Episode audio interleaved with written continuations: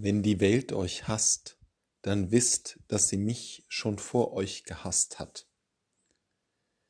Wir hatten gerade von der Liebe gehört in den letzten Tagen, von der Liebe Jesu zu den Seinen, von der Zusammengehörigkeit des Herrn mit seinen Jüngerinnen und Jüngern, wie im Weinstock.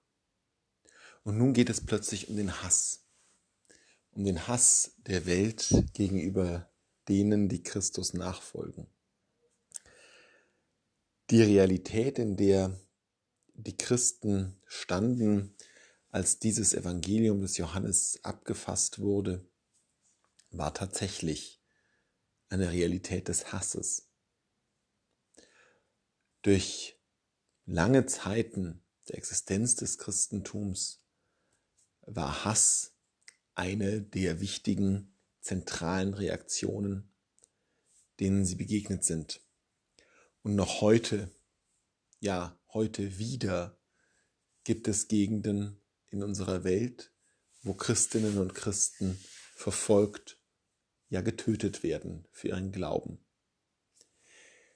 Wir in Deutschland, in Europa, in der westlichen Welt haben diesen Hass so intensiv lange nicht mehr erfahren müssen. Hier wird niemand für seinen Glauben gefoltert oder getötet.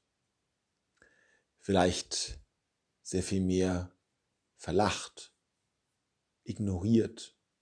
Man erntet Kopfschütteln. Das schon. Wir leben nicht mehr in einer Welt, wo es selbstverständlich ist, dass jeder Christ ist. Und insofern ist der Konflikt mit der Welt durchaus da. Nicht immer in Form des Hasses, sicherlich nicht so wie zu Zeiten der Christenverfolgung oder in anderen Gegenden der Welt, wo heute Christen verfolgt werden. Aber es ist eine Dissonanz da zwischen Welt und Gläubigen. Zwar kann man erfreulicherweise immer wieder Menschen finden, die fasziniert sind davon, wenn man seinen Glauben bekennt, die das als etwas Exotisches oder gar Anregendes empfinden, doch viele haben einfach überhaupt kein Verständnis dafür. Da hilft es sicherlich nicht, dass sie Glauben und Kirche immer gleich identifizieren mit vielem Übel, was im Namen der Kirche vollbracht worden ist, was Menschen innerhalb der Kirche getan haben. Aber wir müssen diese Dissonanz immer wieder lernen auszuhalten. Die Geschichte Gottes mit seinem Volk ist voll dieser Dissonanzen, wo Glaube und Welt gegeneinander anstoßen. Ein erheblicher Teil der Psalmen beschäftigt sich mit denen, die uns hassen. Die Bücher der Propheten ja, die Kerngeschichte Israels mit dem Exodus und natürlich die Kreuzigung Jesu Christi. All das sind Elemente, wo die Welt und die Glaubenden und Gott dissonieren. Das Entscheidende ist, dass man sich nicht auf diesen Zirkel des Hasses einlässt.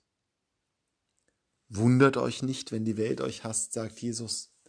Aber Jesus sagt eben auch, geht hinaus in alle Welt und verkündet allen die Botschaft des Evangeliums, die frohe Botschaft.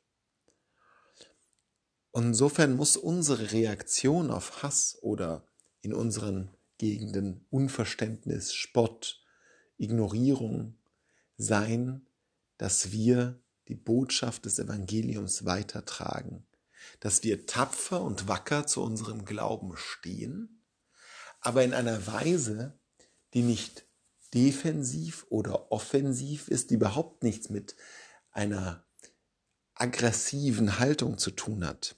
Denn das sind die Wege der Welt. Das ist die Art der Welt. Der Hass, das ist das Format der Welt.